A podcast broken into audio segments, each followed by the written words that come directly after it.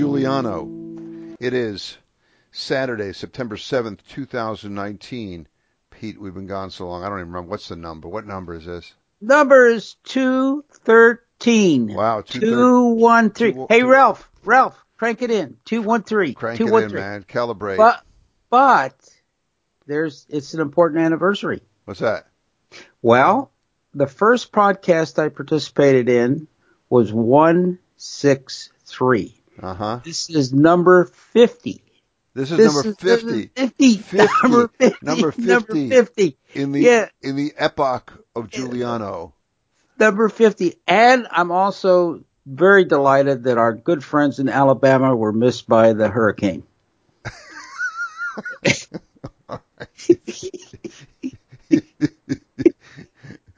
yes, indeed. Yes, indeed. hey, listen, we've been gone for big, a long. Time. Big shout out for you, you down there in Foreland. Glad, glad it missed you. Close one there. yeah. Ooh. Hey, uh, listen, we've been gone for a long time. This is like one of our longest periods of absence from the fiber optic cable. It's Ooh. been it's been almost three months, but that's okay. Because it's summertime. This is like the old tradition. Remember the TV shows used to go away in the summertime? Hiatus. Hiatus. Hiatus. We were in the summer doldrums and all that. Yeah, yeah. But, but you know, it, it, has been having some bad effects on some of our listeners. I, I don't know if you, you realize this, Pete, but uh, Dave Wilcox, K8WPE, wrote not long ago that he was suffering from the solder smoke withdrawal symptoms. We may be we may be the subject of legal action here for our neglect. Oh yeah. Psychological trauma. We may have to yeah. call up the lawyers at Dewey, Cheatham, and Howe to defend us. I, I don't think Dave's going to do this, but he he he actually cited a, a list of symptoms that he had been suffering because of his inability to listen. Trauma. To trauma. trauma. He said he was fidgety, experiencing insomnia and poor concentration. Ooh. He, be, he had become somewhat obsessive compulsive in that he was frequently checking the podcast list for solder smoke updates. That's a bad sign. Yeah. And per- perhaps worst of all, our absence from his podcast feed had led to, to quote, an ultra sensitivity to his wife's commands. Ooh, now that's the bad part. Now, I, I don't know whether that means he was being ultra compliant or ultra defiant. I don't know. I don't know. Either way, he's blaming us. Yeah. So uh, anyway, uh, Dave, we're back, and our listeners, we're we're back. We're ha- happy to be back. We'll be back, I think, more frequently here as the, uh, the, the the fall and winter months crank in. But you guys don't really have winter out there, Pete. Uh, yeah, right. Okay. No, we don't. We don't. Well, you'll, you'll, you're you're aware that it does happen to the rest of us, Greg. Well, oh yeah. Well, I lived in Pennsylvania and I know. lived in the Northwest, so yeah, I know. I know about the the you muckla. You remember.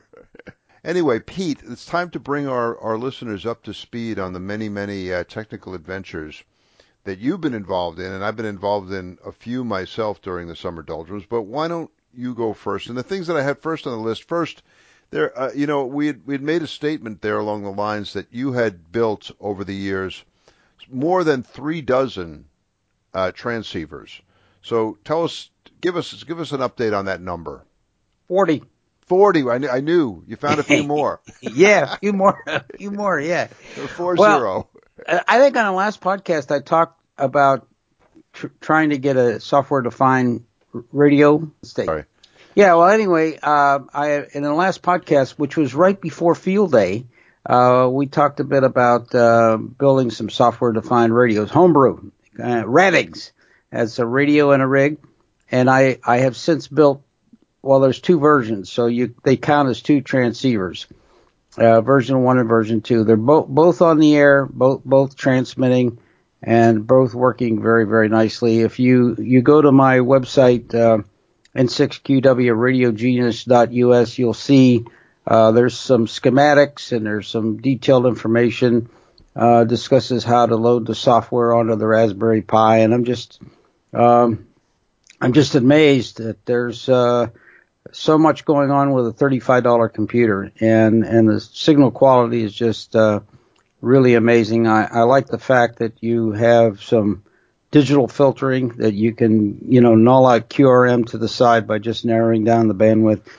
Transmitted signal has received some very good uh, reports. So all in all, I'm pretty happy with it, and it's uh, the only problem now. It's spread out on the bench, and uh, I, uh, matter of fact, one of them, I got a I got a wire on, and I shorted something out, so I got a little repair on the second one, but the uh, first one is perking along very very nicely. So it uh, it's been a lot of fun. Um, I've got another uh, transceiver project uh, that I call the Paisano. Uh, and this Paisano is a left coast SSB transceiver, and it builds on um, some of the work that was done in the last Sprat with the uh, Peregrino, and uh, got that working. That's going to be subject of an article for for Sprat, so I'm not going to talk too much about that, but uh, it'll be revealed in full detail. And uh, I also built a CW transceiver, Bill. you know, the, people think that there's like this this divide between us, but actually, I've noticed over the years that over the last, at least over the last 50 episodes, yeah, there's quite a bit of influence. Yeah. Going both ways. Okay, tell us about the CW yeah. transceiver. Well, I had just a bunch of boards. As a matter of fact, um, interestingly enough, uh, several of the boards uh, came out of the LBS, the first uh, LBS project. Some some of the prototype work. I've got a I've got an actual discrete audio amplifier, Bill. I I, I actually have that in a rig, and uh, it, it wastes a lot of heat, but uh, it works okay. And uh, I've got the, the receiver board is a three pole crystal filter. And then uh, the transmitter section, actually, uh, I cannibalized a 30 meter CW transceiver that was the subject of a QR uh, QRP quarterly article because I never used it, and um, that's the transmitter section. And now, uh, initially, I had a VFO on it, a five megahertz VFO for the because it's a 12 megahertz crystal filter for the receiver part, and then, it was the transmitter was just crystal controlled. I've now figured out how to use all three clocks on the uh, on the Arduino. So, and I've also figured out how to turn a clock on and turn it off. So, uh, you only turn the clock on on transmit when you're going to transmit, and when you're done transmitting, the clock goes off. So, uh, I, I finally figured out how to do that and that information is up on the N6QW blog, and you can see how the code how it done. It says simple one line turns it on, simple one line turns it off. So it's kind of kind of cool. Uh, I I've I, I made sort of one contact. Uh, I, I called CQ and the station called me back and, and the next thing you know, he got wiped out by the QRM. So, so I do know the frequency relationship, you had to offset the transmitter by 600 hertz. Oh yeah. I have I have that correct because you know I called CQ. He he came back to me, so I know I know that I've got that correct. Yeah. And it's kind of cool. You can see that on the blog, and uh, uh, also doing some fixing things. Uh, you know when it when it rains it pours. When when one breaks, another breaks.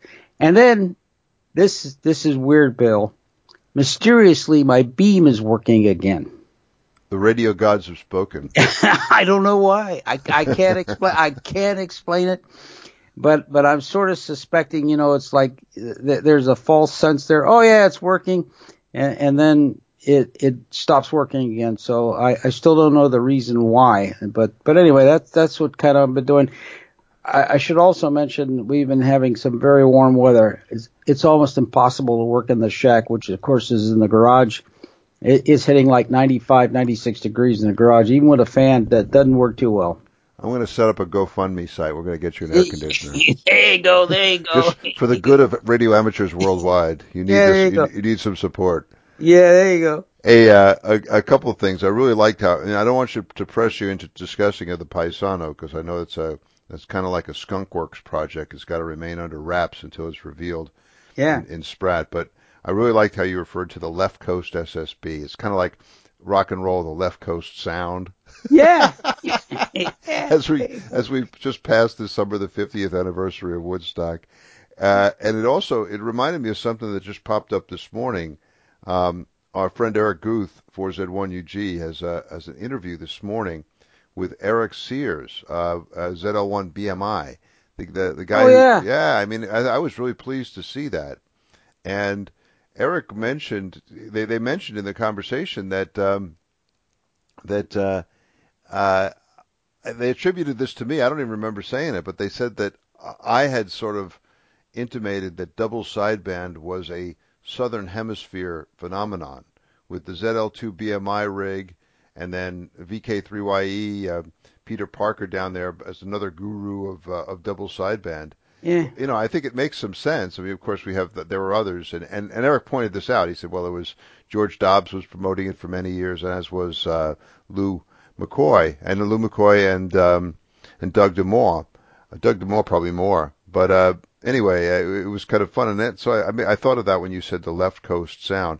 Hey, Pete, you, I know you've been having a, an amazing amount of fun with with the Radigs, and I think I think it's just really cool to, to watch it. And uh, and and I it, it just it just sounds sounds like a tremendous amount of fun. You sent me the board, and I have it in my hand right now for the Peregrino.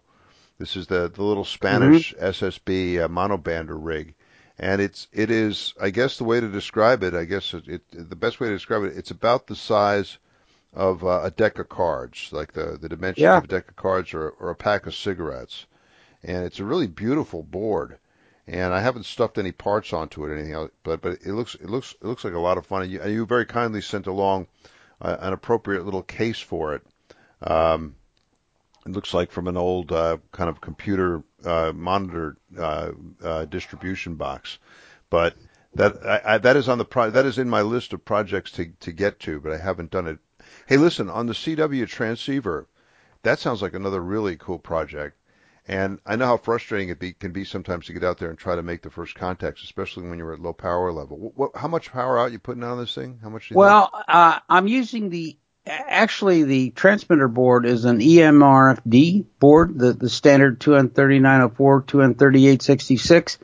And I get a half a watt out of that thing. Yeah, well, yeah. Yeah, that's what it says it'll do. And you get a half a watt, and I can put the afterburner on and get 50 watts out. What band are you on? 40. Yeah, I know. And, and, you know, the thing about 40 these days, especially at the low end of the sunspot cycle, it's uh, it's very it's it's fickle during the course of a 24 hour period. Man, I I have tried to go out on 40 with half a watt at midday, and it's it's like forget about it, you know, because yeah. the absorption is so high, signal levels are low. But then you come back late afternoon, early evening, and it's gangbusters. So yeah, the other thing I found that was really encouraging, and I'll, I'll talk about my own kind of CW adventures here in a minute, but you know, a tool that's available for those of us who are kind of daring the the ionosphere with half a watt or less, the reverse beacon network. That is that's really amazing. I don't know if you, you've tapped into this, but when you're testing I, one, I did. Yeah, I did. I did. I, that's how see, I knew it was working. Well, yes. that's that's a great tool. I mean, you just call yeah. CQ and then you check the reverse beacon network for your own call sign, and you could see who's hearing you. And that's that's like the, you know, in the old days, the big question when you came on with a new rig or a new antenna was, "Am I getting out?" Yep. And it was really kind of a yes or no answer. Either you were getting out or you weren't, right? And right. so this uh, reverse beacon network is a great great way to tell if you are in fact uh, getting out. And it, it's I'm glad you're you're you're already uh, already using that. I thought you might have forgotten. It's been so long no, since you were on CW. You, no, no. And and by the way, the other the other thing that I I've been playing with is the new color OLEDs. I, I, the sixty-five thousand awesome. color OLEDs. Oh man. They are really small, and you can get sixty-five thousand colors out of them. I've I've tried a bunch, although it's kind of subtle. You know, you change a few numbers, and you, and it almost looks it looks like varying shades of pink, but and, they, and you know, and the O is for organic, so they're good for you. Yeah, too. yes, yeah. Well, the other thing too is I discovered there's one that had some spectacular color, but it was absolutely useless. And then I looked on the back side; they got a DC to DC converter on the back of it, and just has so much noise out of it. Oh, I mean, it's, un- it's unfortunate, but the color is great, but but it's just useless. The other the other ones I found are are absolutely silent and so it's really kind of nice to uh, to be able to use those. And I've got one in the CW rig, and that was a, kind of another uh, experimentation. And, and the way I've written the code is that when you uh, when you go to transmit, you'll you'll see the the transmit frequency. Uh, which is offset by 600. So you do know, and and also the Arduino lets me do CW upper and CW lower. So you can set the offset either above or below the receive frequency. I mean, it, it's just amazing what you can do with the Arduino. So you, you have a, a lot of options available to you. That's great. Hey, you know, one thing I wanted to mention, you, uh, when, I think when you were talking about your, your early on the air experiences with the Radigs, you had somebody, you were in, in, in, in contact with somebody and somebody else was listening in. Is that right? Or, or am I yeah. just think, thinking yeah. about your work with another rig? No, uh, yeah, that's, that's true, but I don't, don't recall I, I, the same thing happened with one of mine, and I had to go back and check the log. Shows you how long we've been away from the podcast. Yeah, yeah. But this was really pretty cool because you were on the air talking to somebody else in one of your first contacts, and then somebody else who I think was a podcast listener happened, yeah, that's happened right. to be on frequency and yeah, sent you right. an email. Yeah, that's right. He said I heard you. Yeah. and then the same thing happened to me, which was which was was pretty amazing when I was fooling around with the uh, with the the QRP rigs that I guess we're going to talk about now. Yeah. Anyway, uh, okay, I, we'll switch over from Pete's uh, Left Coast Workbench, which is producing some amazing stuff. Oh, wait, wait a second. But you've also been getting some reports around the world of people picking up on some of your older projects, right? Some some additional uh, N6QW rigs are being produced out there in the yeah, world, correct? Yeah, it, it's just just amazing. Uh, you know, well, as a matter of fact, uh, just yesterday I got an email. Guy guy got a microBitX and said, "I can't take the seasick green anymore. how do you put a do? How do you put a blue display in there? You know." I saw I saw that. Yeah. Yeah. He said, "I saw your I saw your video." So yeah, it's it's kind of interesting. I mean, people see this stuff and. uh they get interested in it and they they'll they'll say, "Can you send me the information or can you send me the code?" That's another thing I've been doing is to a way to find out if people are working on this stuff um, on on the blog. I'll say, "If you really want to do this, send me an email and I'll send you the code." So that's how I know people are working on stuff. Right. Yeah, and it's not just sort of like, "Yeah, go ahead and send it to me." If they're actually working on yeah. it, it's a different thing. Yeah. Great stuff, Pete. Hey, listen, you know, I said before that we kind of inspire each other, but sometimes it's kind of, in my case, it's kind of in the opposite direction, if you know what I mean. So while you've been working on the Radigs, and as soon as you bring the Raspberry Pi and the SI5351 into it, the transistor count in those rigs goes way off the charts, right? So I guess just to be a little bit contrary uh, and to explore the kind of the opposite end of the transistor count spectrum, I I just just a while back, I guess earlier in the summer, I got the urge to kind of go minimalist. I don't know why. I mean, this is, I think, one of the benefits of, of never getting rid of rigs, keeping them around you, because they lurk there for a long time. They'll be sitting there on the shelf for months or years, and all of a sudden you'll be sitting there, you're thinking, wow, I really would like to get on 40 meter CW with a quarter watt. Hmm, wouldn't that be fun? After sometimes you're cursing yourself for having this thought as you get into the project, but sometimes it works out. But anyway, earlier in the summer, I kind of had this thought, and I dragged off the shelf um, come kind of my one of my early attempts at kind of a minimalist rig. It was the uh, the Tuna Tin 2 by uh, by Doug DeMaw.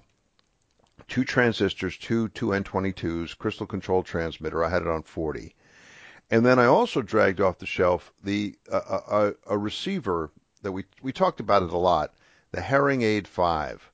This was the receiver that took me 38 years to complete because I failed in building it as a teenager, but then took it up again just recently and and got the thing working. It's a direct conversion receiver for 40 meters.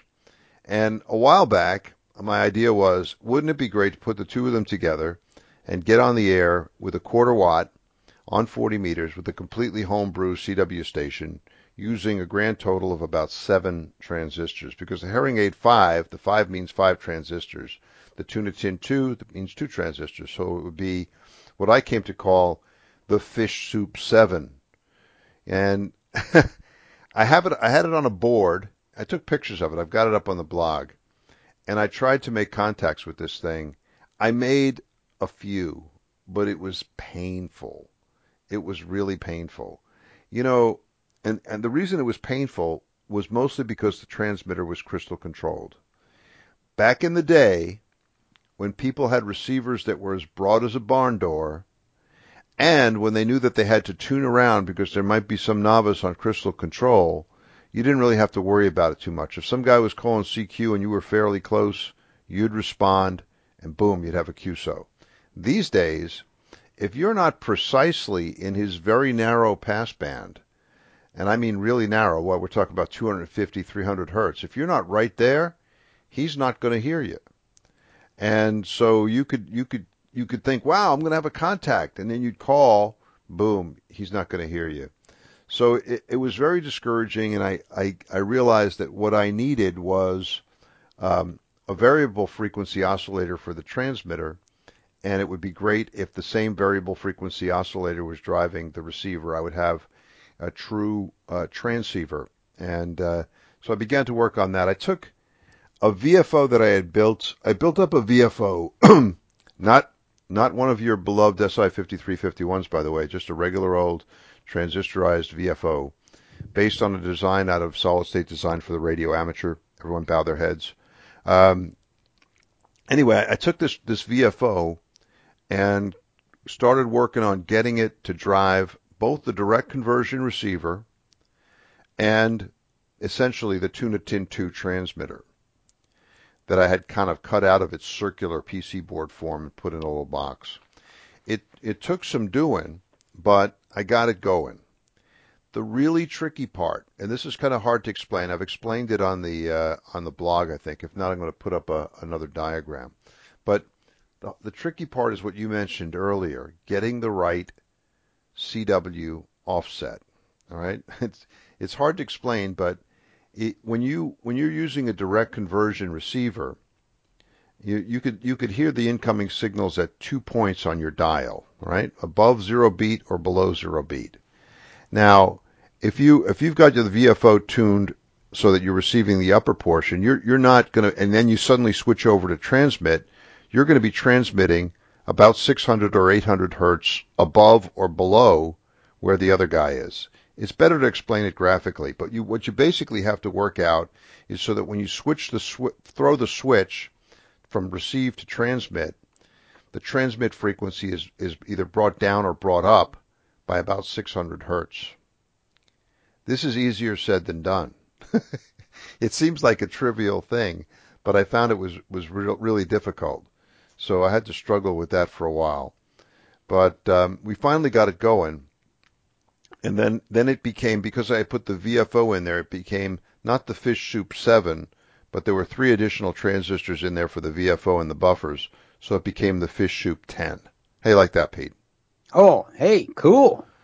Anyway, so then I got on the air with the fish soup ten in true transceive mode, and the QSOs became a whole lot easier.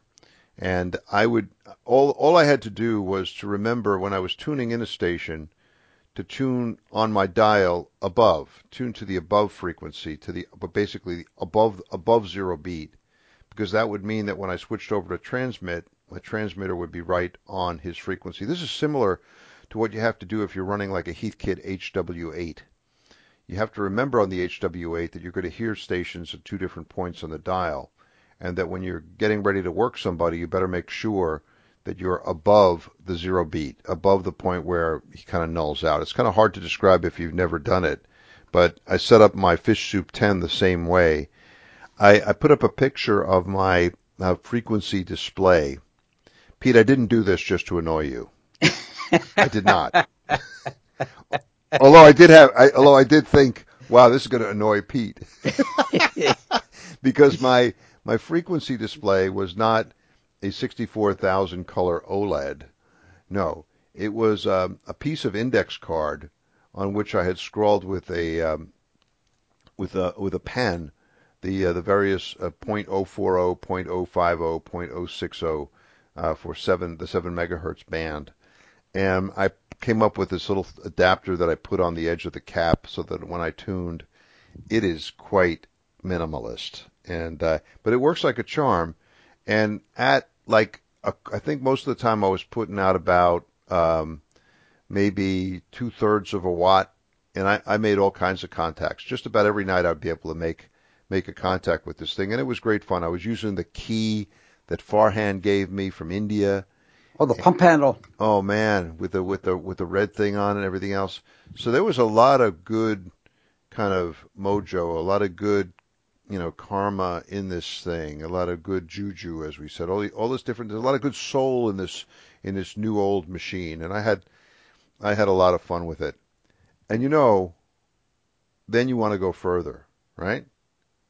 Ten transistors seems a bit excessive, doesn't it? Oh, Not to Well, you, not well, not to you. You're right. you're at the ten thousand or ten million count there with the Yeah, Raspberry yeah. Pi. Um, but I, I remembered, I remembered this article and, and, and an effort that I made, an article that appeared again in our beloved Sprat magazine. Everyone, bow your heads. Um, anyway, uh, Sprat Autumn 2001, Sprat issue 108. There's an article in there entitled "An Experimental Transceiver." The quote, the ET1 experimental transceiver, and the one signifies one transistor. It is written by by Glenn Yingling, W2UW, from Newark Valley, New York, and it originally appeared in 73 magazine and was reprinted here.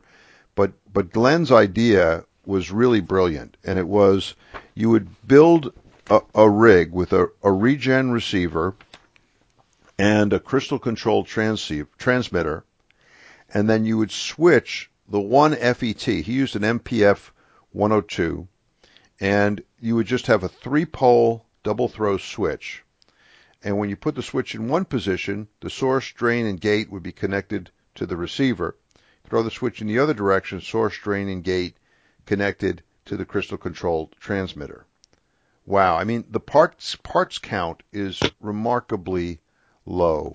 I think it was like under 20 parts total. Um, really simple. And so this thing really attracted me. And I guess I guess a while back, maybe five or six years ago, maybe even more, I built one of these things and didn't work anybody.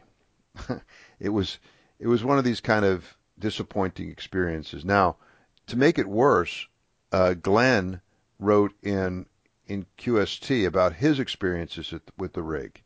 He said, I'll, I'll read you from the article. Most of the QSOs were one half to three quarters of an hour in duration with solid copy at both ends. Only once or twice was a QSO terminated for poor copy on the other end. My reports range from RST 339 to 569. In general, my best luck was making QSOs in the morning and afternoon hours. Yep. Probably because of lower noise on 40 during those times. Right. Then here's here's the one that really got me. My best DX was with W0UW Dave in Missouri, a distance of approximately 750 miles as the crow flies, or 37,500 miles per watt. Don't rub it in, Glenn. States worked were Connecticut, Delaware, Georgia, Illinois, Indiana, Kentucky, Maine, Massachusetts, Maryland, uh, Missouri, Montana, North Carolina, North New Hampshire, New Jersey, New York, Ohio, Pennsylvania, Rhode Island, Tennessee, Virginia, Vermont, Wisconsin, West Virginia, and Ontario, Canada. Holy cow. Yeah. During most of my QSOs, when I commented that my transmitter, my transceiver consisted of only 15 parts and that I was running only 20 milliwatts CW and that the power was coming from a D cell flashlight battery, I expected some statements of amazement. Yeah, you, you would expect that, right? Instead, I mostly got a big ho hum. This is the problem we're talking about. We've been talking about this for a long time. Yeah, yeah, right. So I guess that it must be true about ham radio operators becoming mostly appliance operators. Glenn said it, not me. Glenn, Glenn said it, not me. Although I agree. However, I would like to give a special thanks to Lenny, W2BVH, who gave me a holy cow and congrats. Indeed, it, it definitely mer- merited the holy holy cow and congrats. And good for you, Lenny, in recognizing the genius behind Glenn's rig. Anyway, I, I failed to get Glenn's rig going, and so when I pulled it off the shelf, I, I, I knew that the receiver just wasn't inhaling. You know, and I have some painful experience with regens, and I just knew that this thing just wasn't it wasn't doing it. And so I started looking around, Pete, for uh, another receiver. My idea was, okay, I, I'm having trouble getting the whole transceiver going, but let's look around and maybe I'll get a single FET receiver going, get that going good because that I think is the hard part. Then phase two would be build maybe on the same piece of wood, but but off to the side, a separate single FET crystal control transmitter, and then maybe try to make some contacts that way. And that once I got both of the circuits going together, then I could put in the three pole double throw switch or or relay, and do it with a single uh, FET transistor being switched in the way that uh, Glenn W2UW's ET1 worked. You see my logic? Oh yeah. Okay, so the receiver I found, and this has been really fun, on um, AA, I think is it AA7EE. We watch his website a lot. Uh, he has a, uh, uh, uh, I'll put a link up on the blog, but he has a great uh, little receiver project designed by November Zero Whiskey Victor Alpha N0WVA for a 1 FET regen optimized for CWS SSB. This is a really cool little regen. The parts count looks like it's about nine parts. It's it's built around an Armstrong oscillator. One thing I came to realize, Pete, as I was going through this, when you're building a regen receiver, it's probably best to think in your mind first. The first thing you're doing is you're building an oscillator. All right? An oscillator that you can throttle back to the point where the oscillation is just about to occur or occurring minimally. If you think about it that way, it becomes easier to build the regen receiver. So that's the approach I took. And the, heart of this thing was uh, a coil with a tickler, kind of a variometer. And he, an N0WVA actually refers to it as a variometer tickler. Now, I remembered that I've had in my lung, in my junk box since about 1995 uh, a coil that was given to me by my old friend Hotel India 8 Papa Pericles Perdomo, and it was he, I remember him handing it to me and saying, "This is a variometer," and it's it's a it looks like a big coil. I got a picture of it on the blog, and inside it there's another coil that that you you can move a knob and it changes the orientation of the inner coil to the outer coil, and this allows you, of course, to to select at will the amount of coupling between the two coils, which is perfect for this. Here's one more feature I want to mention. Think about this, Pete. Regens. You know how they always say on the regen control, if you crank it up too high, it starts to squeal, right? You know what I'm talking about, right? Right, right. Why is it squealing? Because it's squealing because it's oscillating at audio frequency, right? Correct. Shouldn't be doing that, right? The idea is that this thing is going to is going to go into oscillation, but it's going to go into oscillation at the operating frequency, correct? Correct. So all these years when we've been just accustomed to the idea that when you crank up that regen control, if you go too far, it goes into audio oscillation. Think about that. If it's working properly, it shouldn't go into audio oscillation. And N0WVA has an innovation here that I think addresses that. He has in the source of the FET not the standard resistor cap combination. And he indicates by using the standard resistor cap in parallel uh, combination, it either results in low audio or it squeals at audio frequency. He attributes it to those parts. He replaces them with a green LED diode. And he puts it in there. And with that diode in there, not only do you not get any audio squealing. But when you watch the diode, you can tell when you're reaching the correct point in the regeneration. It flickers a little bit. It gives you an audio indicate, a, a visual indication of when you are at that kind of critical point right on the edge or perhaps a little bit beyond the edge of oscillation. It works like a charm. I'm I am blown away by this little receiver.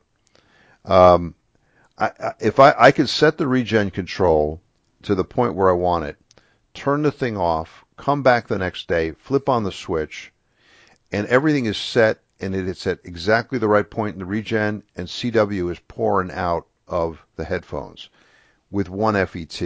This is really amazing. I really recommend anybody who's fooling around with regens take a look at N0WVA circuit.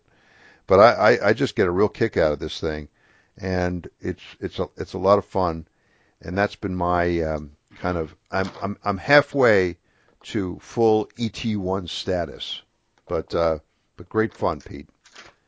Oh yeah, I, I think it's terrific. And you you know you had some pictures on the blog, and I must compliment you on the on your remote tuning wand. Alan Wolke W2 AEW commented on that also.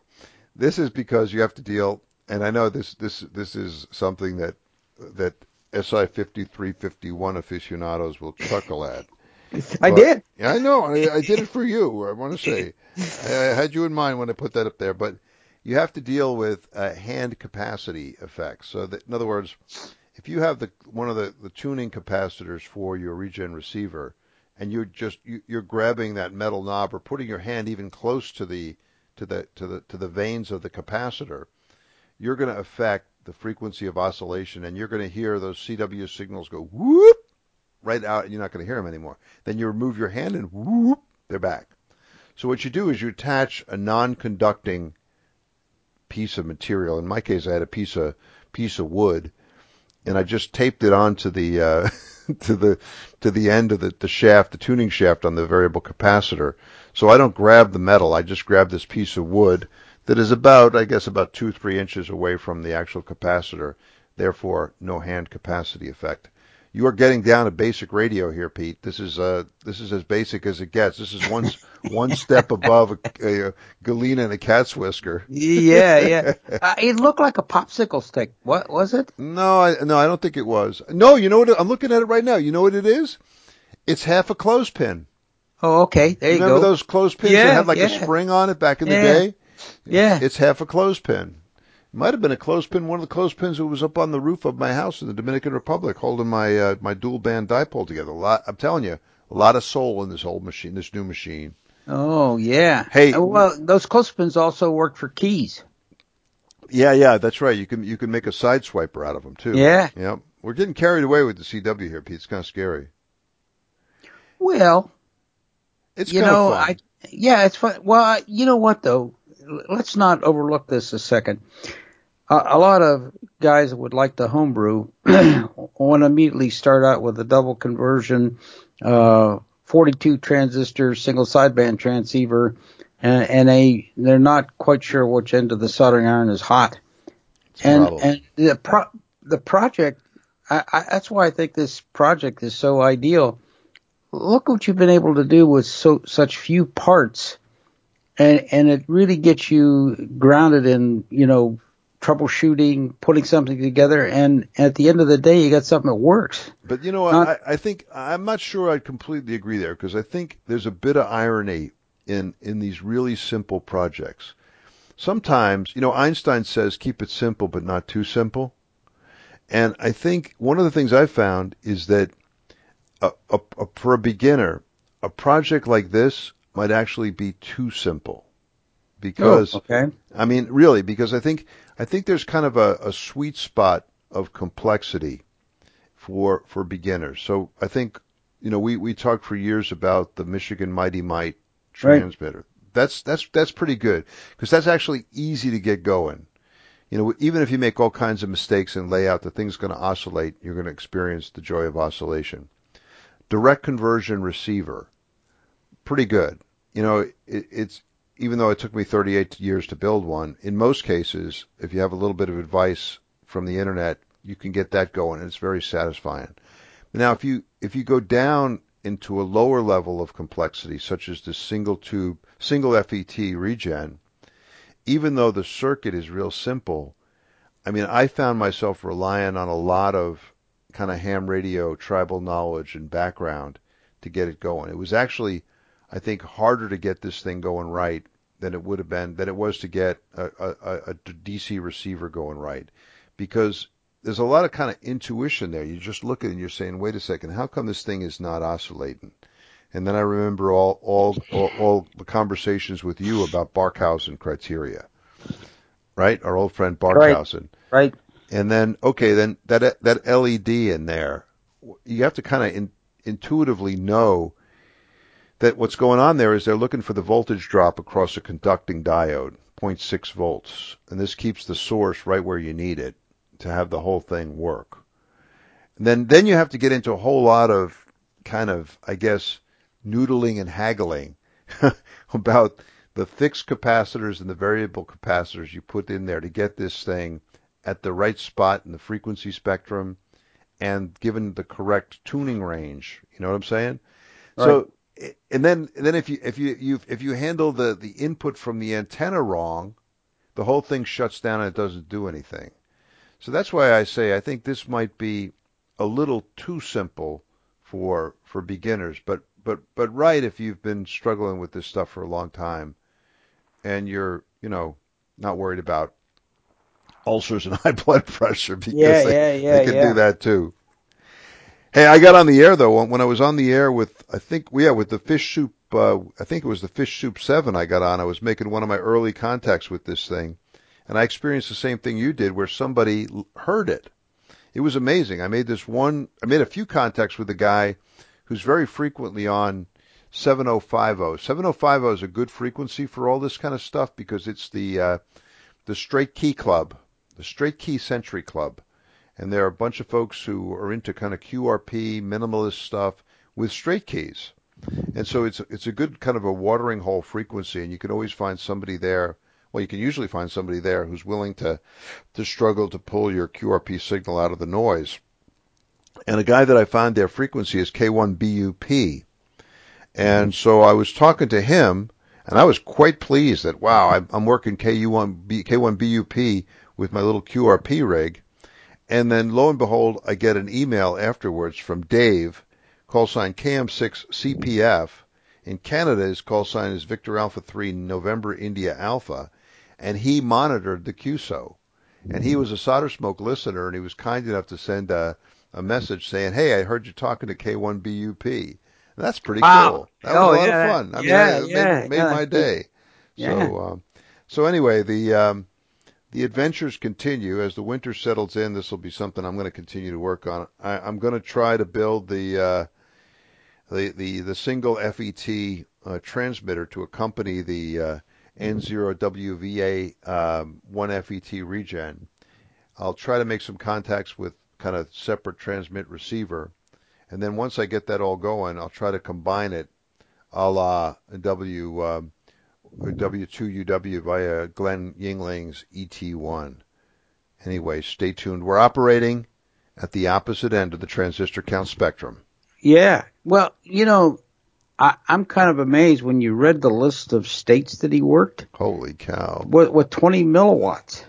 20 milliwatts CW crystal control. And, and, and I guess the other piece of that is how efficient is his antenna? I mean, it, it, you almost you almost conclude that he's maybe getting 10 milliwatts mm-hmm. in, in, into the into the by the time you take the losses right, and the line the coax let me read, let me read you some more.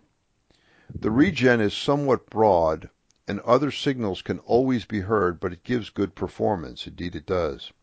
In fact if there is interference you can always tune to the other side of zero beat and get rid of it. Here's his antenna Using my center-fed ZEP antenna, tuned to 40 meters, I have worked 23 states in Canada, averaging about one QSO per day. However, in my defense, I would give the following as a reason for the poor showing. Poor showing, he's saying. Ooh. Okay. After every after every QSO, I would sit back, pat myself on the back, and marvel for a long time reveling in the glory of making a QSO with such a mini rig. You gotta love this guy. This is great. Yeah. However, the most credit should be given to those on the other end who are willing to put up with such a weak signal station. Oh man, Glenn, you're too modest. Yeah.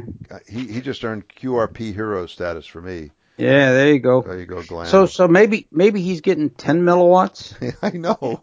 Maybe maybe 10 in, he, into the environment. Yeah, and he ionosphere. and he works 23 states. Yeah, and Canada. Wow. Holy wow. cow! With this thing, I got. I have. I think I have the the the, the um, uh, um, the schematic for this rig. up on the um, up on the on the blog. It it was it re- reappeared in a different form in Sprat. Hold on a second. I got it right here. I always love to refer to Sprat. Sprat 137, the winter 2008-2009 edition. Um, our good friend G3XBM Roger uh, from Burwell, Cambridge, who's uh, we, we we follow his blog quite closely. He's always doing interesting stuff. But he he takes this same concept. He calls it the FE tier. He says it uses just 14 parts, and the title of the article is an ultra simple 80 meter CW transceiver. He basically takes the same concept and uh, and puts it on 80. Um, he doesn't have the uh, the, the receiver is much similar to the ET1. It doesn't have any of the innovations that uh, N0WVA has in his, but um, he claims that has a, a, a this, his receiver has a sensitivity of negative 100 dBm. Hmm. Hmm. And he, he's he's putting out 18 milliwatts at 12 volts. And uh, anyway, it's it's really cool. The concept. It's it's a lot of fun. As I said, not for the faint of heart. And I don't Wow. think, and I don't think really for the, for the beginner beginner. You got to be in the game for a while because it can be so frustrating that it could be the beginning and the end of your ham radio career. yeah, yeah. We don't wanna as do- they cart as they cart you off in a straitjacket. Screaming about regeneration. yeah. The last thing we heard, he was talking about a tickler coil and regeneration. I don't understand. Yeah, yeah, yeah. Ah. Hey, um, anyway, great stuff. Good fun. Um, one, uh, I guess one other technical thing we haven't talked about this. Well, we talked about, I think, a little bit last time. Our our new friend, the Antuino. Yeah. Interesting device, really cool device. Uh, Farhan's still kind of working on it, and he, he put out some some suggested mods for the Antuino. But I have already put it to good use. I know you've been using it also Yes. and it's a, a real simple, really intriguing device. And I uh, I'm, I haven't put the mods in that uh, that Farhan suggested, but it was these mods were based on observations people had made, mostly about the dynamic range of the device. And he's uh, he's he's come up with some suggested Im- improvements, and that's that's part of the fun of of all these projects is that you realize this is ham radio. It's it is experimentation. If you want something, if you want plug and play, yeah, you really should look someplace else because this is all part of a, a learning process that we're all in. That, I think that's why Farhan got into the whole BitX BitX business in the first place was to give something to people that they could experiment and play with. Some guys don't understand that, and they become irate when it doesn't perform as you know reliably as the six thousand dollar radio that they had their eye on. Well, you know, like we said, it's not plug and play. But but the Antuino, it was it was really useful when I got it. and I think the mods are going to make it even more useful. One thing I found that was really interesting for me was the origins of the Antuino. You know, it, it has the, the device has its its origins in Farhan's work with CubeSats, the satellites that uh, that he was sending up. He sent up two so far, and he needed, in effect, a kind of a spectrum analyzer that was small enough for him to fit it inside, or I think an antenna analyzer, small enough for him to fit it inside the tiny little CubeSat. These CubeSats are about about half the size of a shoebox. Picture, picture it that way. Mm. But he needed something that he could stick in there to check the SWR. I think on the tape measure antenna that they were using for one of the satellites, and that was how the uh, the Antuino was was was born. It's got an Arduino in there too, of course, hence the Eno. Um, but but a lot of a lot of a lot of good stuff, a lot of fun there there, Pete. You, you know, what I found it's very useful is uh, you in building networks. Sometimes you won't have the exact uh, numbers of uh, uh, ca- capacitors, values of capacitors, or you have a little different core, and and you do some calculations and say, okay, that ought to work. Well, a, a really good way to verify it is put it on the Antuino, and then you'll know if it works because you get a graphical display. You, you actually can see you know, is the cutoff frequency where you, you think it should be or is it not? The other thing I found too, which was kind of interesting is, uh, in, in building a low pass filter, I, I found that you can really tune that up by, by how you put the turns on the inductors. You know, Yeah. you, typically you just wind it. and, and I, I made some runs by compressing or expanding the turns and, and you could see it dramatically changes in, Oh. in some case, some cases by um, as much as a megahertz. So- So, that so- was really useful. So yeah. important, and that's a, that's an important piece of tribal knowledge. I mean, that's an example. So when you when you wind these little toroidal coils, if it says put you know 23 turns on there, that'll get you in the ballpark. But yeah. y- no, there's a lot of variables in there, and you might not be exactly at the inductance value that the design's called for. Uh, and I think a lot of us then turn to the almost all digital electronic uh, LC meter to check it out. But then, as you said, it's it's even different when you put it in the circuit. When you put it in there, Things- Yeah. things move around a bit. So that's the old trick. You know, you can vary on one of these toroids the inductance just by you know compressing the, the turns a little bit or letting them spread out a little bit on the the toroid. And once you get them right, then you could put some nail polish or Q dope on it and and nail it down. And so then it, then it becomes uh, kind of fixed and right where you want it. But that's that's a that's a that's a real good trick.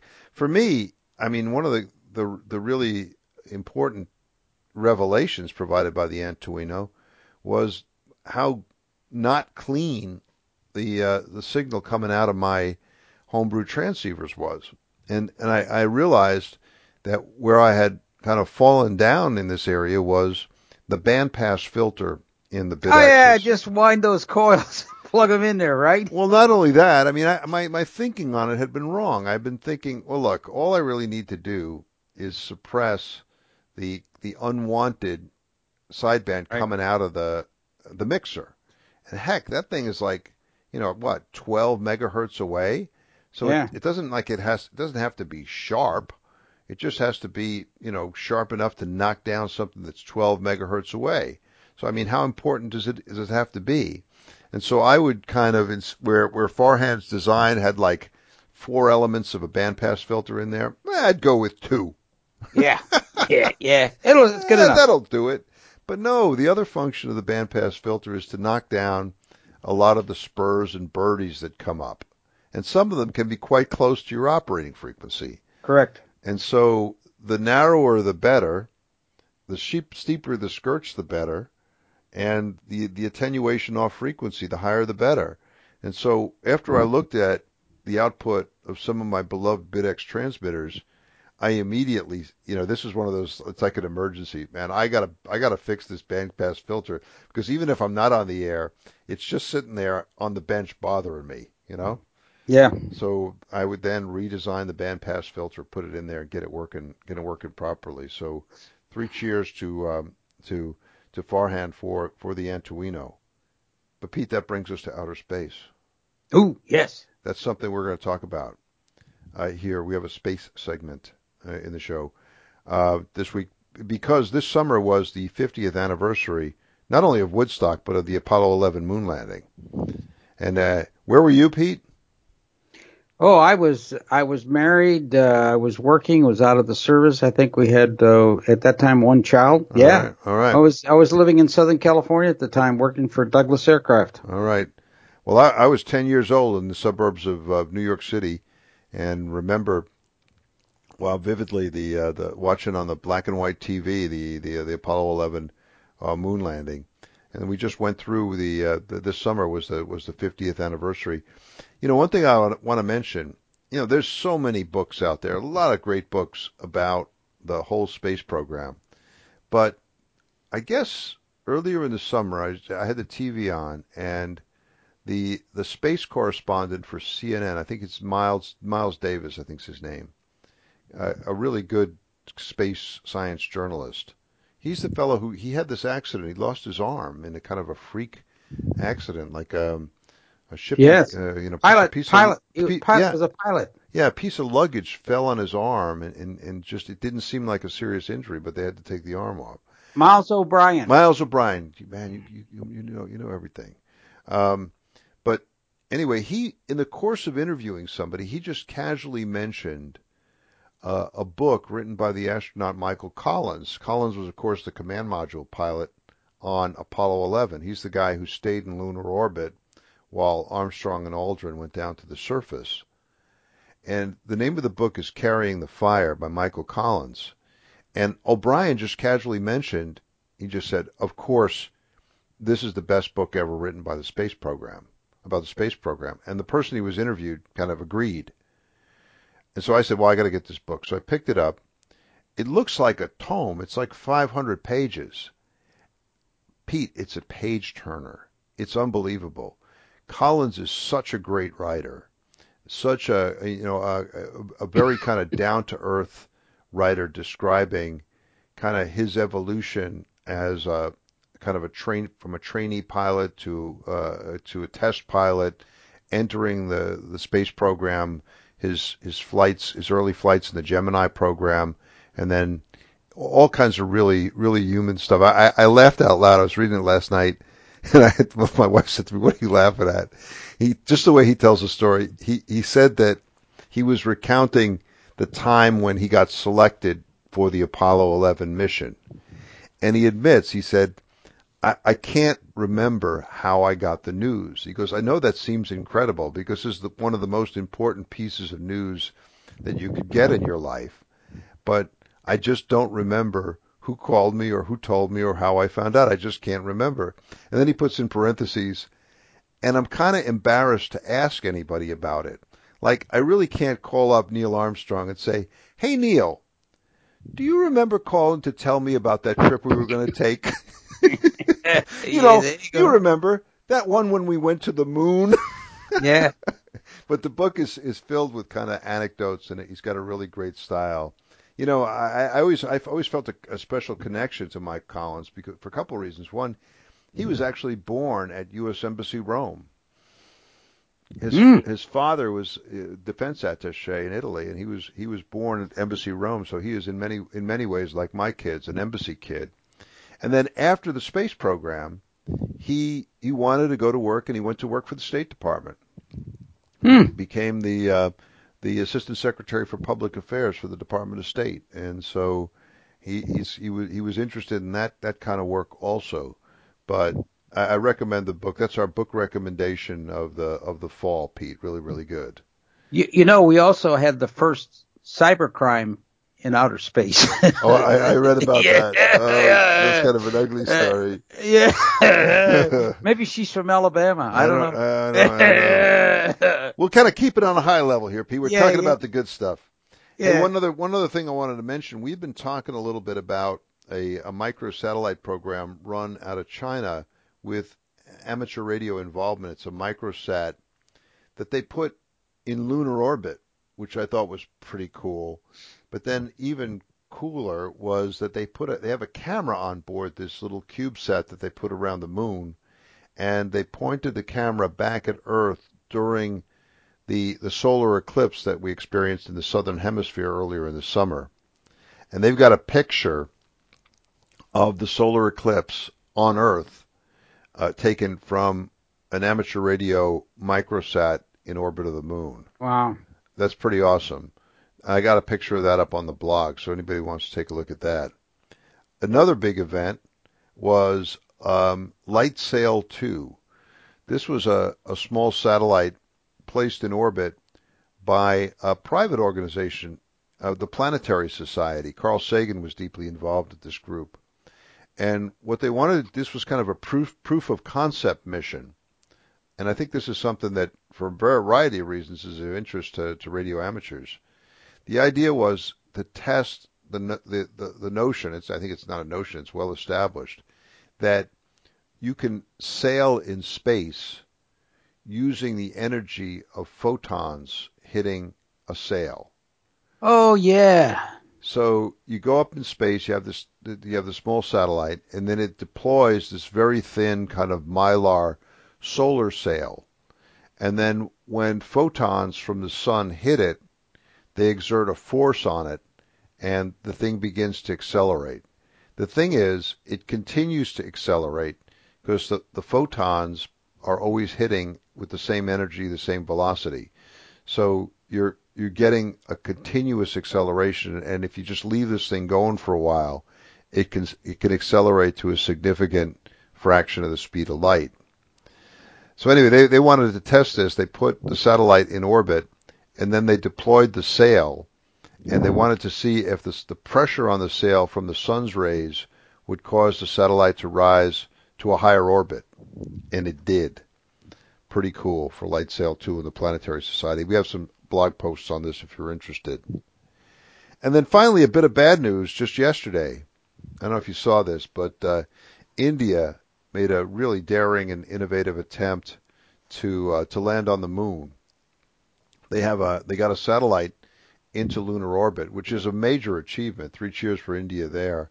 But apparently the the rover that they were they were sending down to the surface developed some sort of problem I think within a kilometer of the surface and they lost contact with it. It's I'm not sure if it's still determined whether the thing was lost or not, but it's not looking good. But I mean, I think this is this is a, a, a reminder of something that you read all the time when you read about the space program. Space is hard. This is difficult Oh, yeah. stuff. It's it's it's hard to do, and and God knows we've we've had our our share of failures. The Russians have had many failures. I think the the failure rate for landing on Mars is something like 25 or 50 percent, and and so three cheers for India for taking the try, and I think they'll they'll get it on the on the next go. But it it this is hard hard stuff to do, but really interesting. All these projects out there in space. Well, yeah, you know, the thing is, if everything went right the first time, you, you might ne- never understand that there's a possibility of, of some other alternative that, that could happen. And, and when it does happen, now it causes you to rethink everything that you do. And uh, I think you're right. Next time they'll be successful. So that, that's not all bad news. Collins in Collins' book, time and again, he's talking about how scared they were, how nervous they were, because they realized that they had there were so many systems, they all had to work just right, and so many of them, if they failed, those astronauts weren't coming back. Yeah. And and and they they knew it was uh this was a perilous perilous thing. So uh yeah, I know some people in India were really bitter, bitterly disappointed. I got a message from Farhan about it. But hey, this is, you know, this goes with the territory, right? Par for the course and yeah, keep at it. Um anyway, good stuff. Great great news from from space there. Hey, Pete, time for the uh the mailbag. Be- before you do that, I, I wanted to just uh, make a small input here, something that I uh, read about the other day, and I sent you the information on Flex Radio and Raytheon. I Uh-huh. thought this is pretty amazing. Tell us. Uh, okay, uh, Flex radios, you know, they're they're kind of they're on the leading edge of software-defined radios. They recently got a contract uh, from the government in, in conjunction with uh, par- partnering up with Raytheon to develop a new HF communication system for the U.S. Air Force. Along about 1956, Collins Radio got one of these when Curtis LeMay said, "I want single sideband in the airplanes," and and that got launched. But it's interesting to see, and I think he, I think that Gerald Youngblood, the the CEO of uh, Radio, and, and really the the brains behind the whole thing, says kind of interesting to see that something that started in somebody's garage. And now ends up being a commercial. bu- Those were his words, you know. Now ends up being a commercial business. So there's, uh, I think there are a couple of development contracts, but one of the partners is uh, is Flex and Raytheon, and it's interesting to see how uh, an amateur product now may form the backbone of the next uh, U.S. Air Force communication system.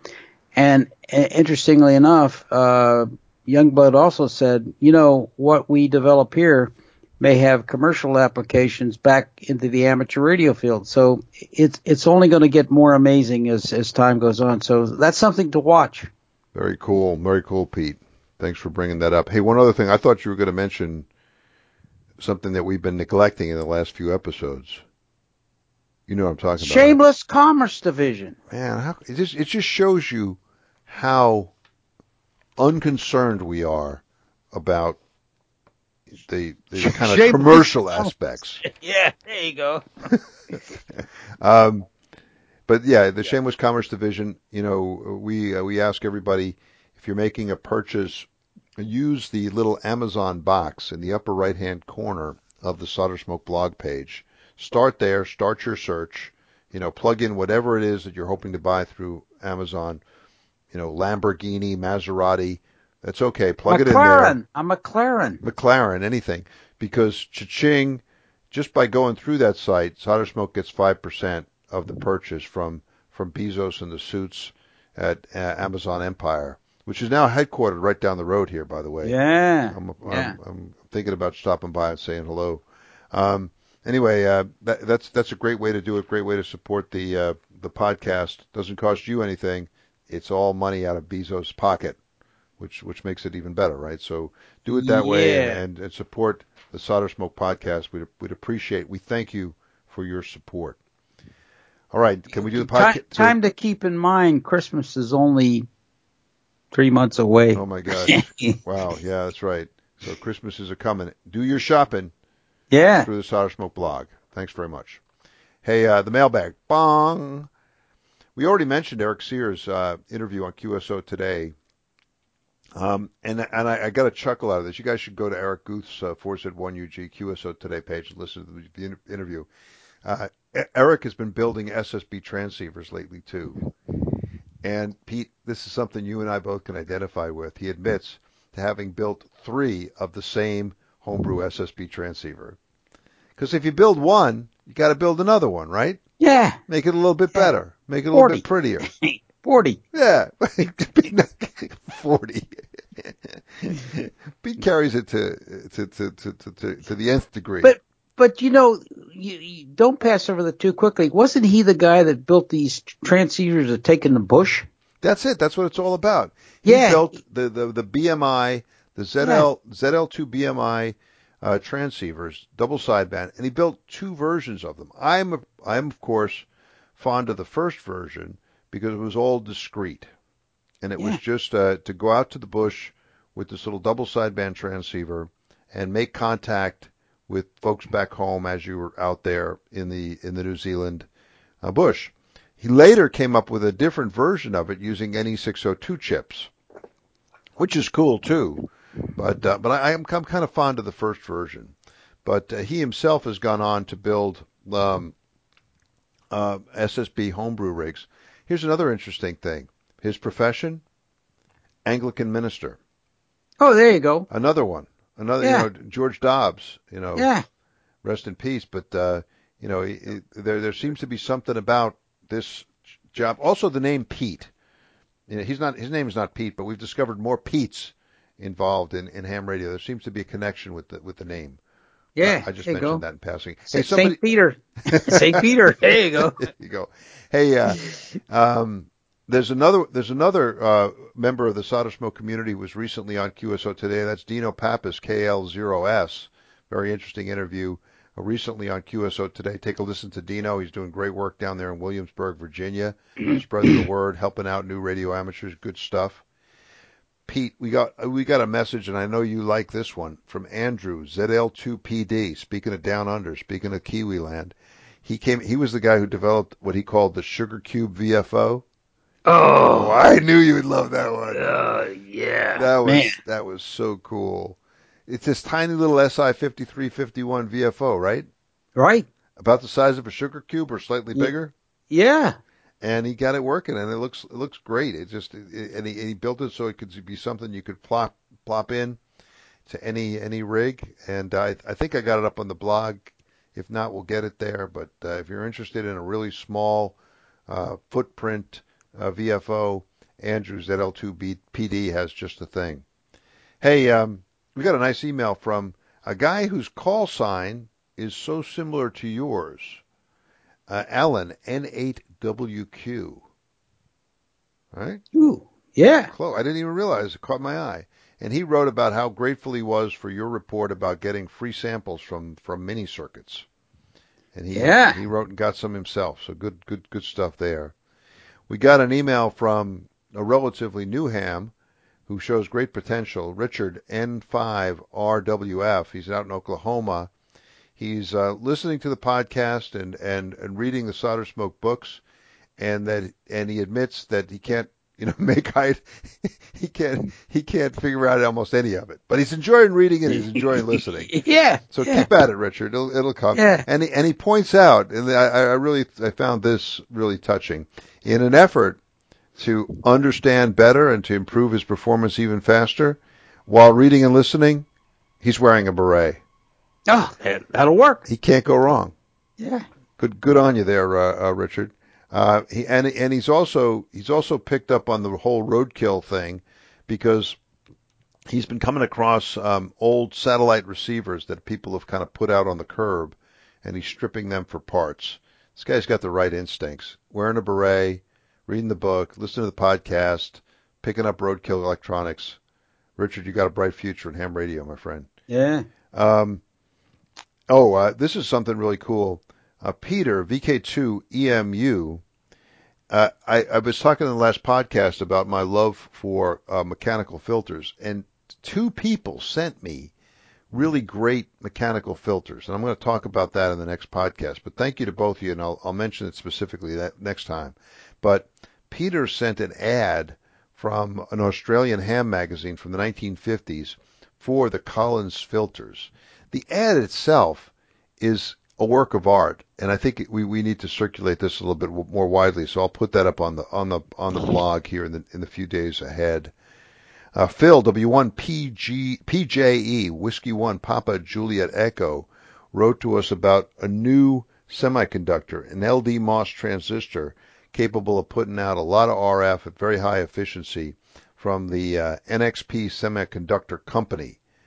And Pete, when we, when you and I get get beyond our current uh, QRP uh, enthusiasm, when we revert to the bad old ways of QRO, um, we'll have to look into these LD MOS transistors.